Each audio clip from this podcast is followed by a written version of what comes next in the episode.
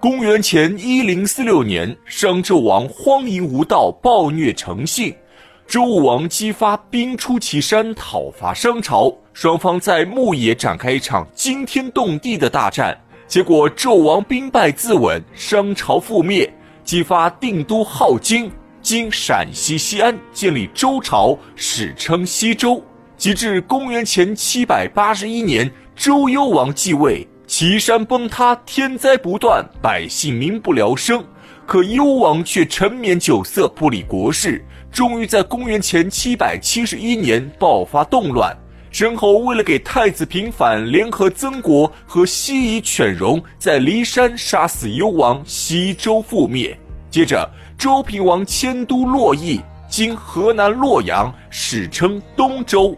周朝虽然勉强延续下来，但力量已经大大削弱，只保有天下之主的名号，却没有实际的控制能力。此时，分封制的缺点开始暴露出来，各大诸侯国手握重兵，蠢蠢欲动。为了夺取天下，彼此之间合纵连横，战争不断，由此进入长达五百余年的春秋战国乱世。而秦人先祖早在殷商时期就奉命镇守西戎。公元前七百七十年，秦襄公因护送周平王东迁有功，被封为诸侯，秦国正式加入争霸舞台。等到秦穆公继位时，励精图治，善用人才，实现秦晋之好。秦国国力逐渐昌盛，最后称霸西戎，位列春秋五霸之一。之后，秦国由盛转衰，直到秦孝公时任用商鞅变法富国强兵，秦国一举成为战国中后期最强大的国家。到了公元二百五十六年，周赧王以天子名义召集六国出兵伐秦，结果终告失败。自此，历时七百九十年的周王朝被秦国所灭。等秦国嬴政继位时，在李斯的协助下，制定了灭诸侯、成帝业、为天下一统的策略方针。此时，继长平之战后，战国七雄中六国国力逐渐没落，唯独秦国经济昌盛，国力雄厚。于是，秦王嬴政远交近攻，果断开始讨伐六国。在六国之中，韩赵距离秦国最近，而韩国实力最弱。公元前二百三十年，秦王嬴政派内史腾率领十万秦军攻打韩国，韩国无力抵抗，率先被灭。接着，阻拦秦国东出的最大敌人就是赵国。嬴政本以为赵国不堪一击，却不料赵国继名将廉颇之后，又出一位名将李牧。就在赵国被打得节节败退，将要灭国之时，李牧临危受命，在肥夏大败三十万秦军，一战成名。之后秦军屡次攻赵，都被李牧阻挡。秦将王翦认为只要赵国有李牧统兵，他们就很难取胜，于是上奏嬴政，用一道反间计收买了赵王的宠臣郭开，诬陷李牧通敌卖国，意图造反。昏聩无能的赵王信以为真，冤杀李牧。李牧一死，赵国再无名将。王翦率领秦军长驱直入，覆灭赵国。赵国被灭之后，秦军矛头直转燕国。燕国太子丹知道燕国不是秦国的对手，孤注一掷，派遣勇士荆轲刺杀秦王，这就是历史上有名的荆轲刺秦王。荆轲失败之后，秦国伐燕，王翦率军势如破竹，大败燕国。燕王喜逃到辽东，苟延残喘，直到公元前二百二十二年才被秦国所灭。韩赵燕被灭之后，中原的诸侯只剩下魏国，魏国孤立无援，很快被秦国消灭，楚国就成了秦国的下一个目标。在嬴政召集群臣讨论该派多少兵力攻打楚国时，老将王翦明确表示最少需要六十万大军。可大将李信因为刚刚攻灭燕国，骄傲自满，直言自己只需要二十万大军就可覆灭楚国。嬴政听后以为王翦年老怯战，不堪重用，于是派遣李信和蒙恬领兵二十万攻楚，结果被楚国名将项燕打得大败而归。此战失败后，嬴政才认识到王翦的重要性，亲自上门给王翦赔礼道歉。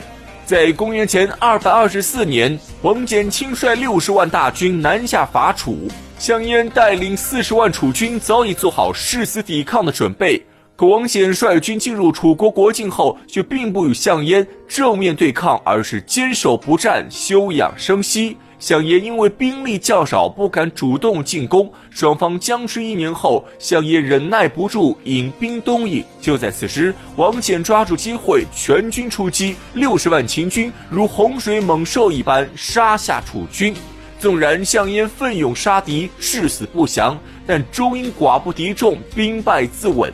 在临死之前，楚国大将军项燕仰天长啸，留下一句诅咒般的誓言：三户，亡秦必楚。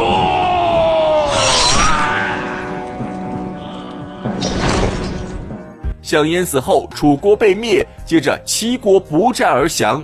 秦王嬴政只用了短短十年时间，就扫清六合，席卷八荒，一统天下。嬴政认为自己德兼三皇，功盖五帝，因此废掉王和帝的称号，改为皇帝。由于他是中国首位皇帝，便自称为始皇帝。咸阳宫外，梦里歌妓森森，大河浪低，些许残阳乱碎。秦始皇消灭六国后，废分封，行郡县，书同文，车同轨，统一度量衡，把之前四分五裂的天下重新统一起来，为中华民族的发展做出了巨大的贡献。但秦始皇是从腥风血雨的战争中成长起来的。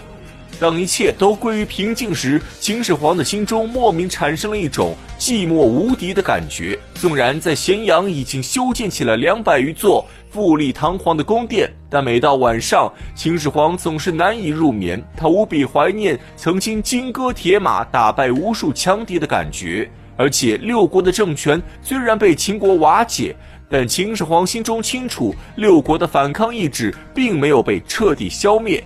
为了伸张秦法，宣扬威德，稳固政权，于是秦始皇在统一天下后的第二年，就以国都咸阳为中心，开始大肆修筑驰道。据《汉书·假山传》中记载，当时著名的驰道主要有九条，每一条驰道宽度都在七十米左右，每隔七米就栽一棵树，然后道路两旁都用金属锥夯筑厚实，道路中间专供始皇帝出行使用。秦国的驰道是世界上第一条高速公路网。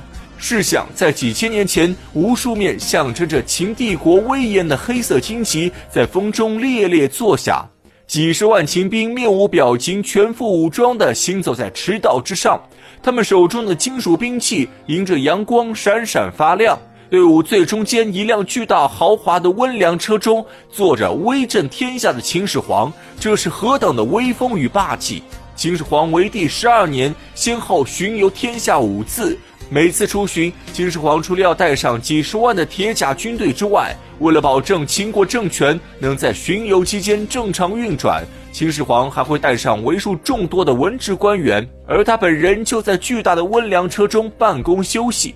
也正是在这晃晃悠悠的温良车上，秦始皇才能偶然寻得片刻小憩。每到此时，中车府令赵高就会无比小心地伺候着秦始皇。赵高是最受嬴政喜欢的一名宦官，他的地位甚至超过了秦朝丞相李斯。可赵高的身份和来历却始终是个谜题。有人说，赵高本是赵国王室后人，自残肢体进入秦宫，以一己之力祸乱秦政，最终将秦朝拉入地狱的深渊。也有人说，赵高只是一个心理扭曲的变态宦官，他所做的一切都是正常发泄。但不管赵高来历如何，秦朝的覆灭和他有着直接的关系。《史记·蒙恬列传》中记载，赵高者，诸赵叔属也。赵高昆弟数人，皆生隐公，其母被刑戮，世世卑贱。这说的是赵高母亲曾经犯罪获刑，家境卑贱。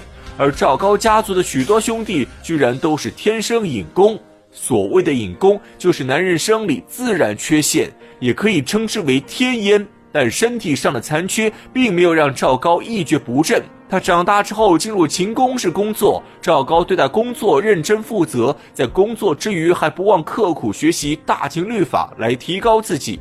而且赵高在书法方面也颇有造诣，一手大篆冠绝秦朝。再加上赵高聪明伶俐，察言观色的本领十分高明，因此很快就得到了秦始皇的赏识，被提拔为负责秦始皇车马管理的出行随驾的中车府令，同时监管着皇帝伏羲和发布命令诸事。除此之外，赵高还是秦始皇最小的儿子胡亥的老师，负责教胡亥学习律法。此时的胡亥还只是一个天真少年，正和公子扶苏的女儿晨曦公主在后面的马车中嬉笑玩闹。正在车队缓慢有序的前进之时，只听见空中突然传来几声嘹亮的英明叫的秦始皇心生烦闷。作为一个天下无敌的霸主，秦始皇不容许有任何东西站到他的头顶。看着在空中不断围着自己车队盘旋的老鹰，秦始皇的眼中闪过一丝杀机。还是旁边的赵高看出端倪，立刻开口表示雄鹰是想瞻仰始皇帝的风采，这才徘徊不去。一通马屁拍得始皇帝龙颜大悦，看着老鹰飞向远方，始皇帝这才回到座位，准备继续处理正事。却不料又是几声鹰鸣，刚刚飞走的那只雄鹰在绕了一圈后竟然又回到车队上空。这次老鹰似乎有意要和秦始皇一较高下，居然直直朝着秦始皇所在的温良车俯冲下来。关键时刻，只看到旁边的护卫队伍中突然射出一支响箭，箭若流星，瞬间穿透老鹰身体，雄鹰哀鸣一声栽落在地。秦始皇立刻询问赵高，此箭是何人所射？何人所射？何人所射？末将章邯。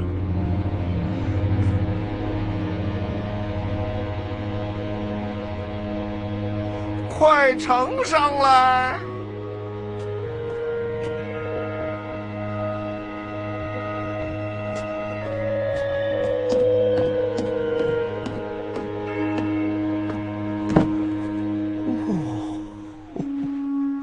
剑法还真不错呀！剑法不错。陛下说剑法不错。末将全凭皇帝之威。原来此人正是大将章邯，也是将来秦朝最后的保护神。虽然这次出手只得到了秦始皇淡淡的一句夸奖，但对章邯来说，这已经是天大的荣幸。秦始皇的车驾继续前行，而他们的旅程才刚刚开始。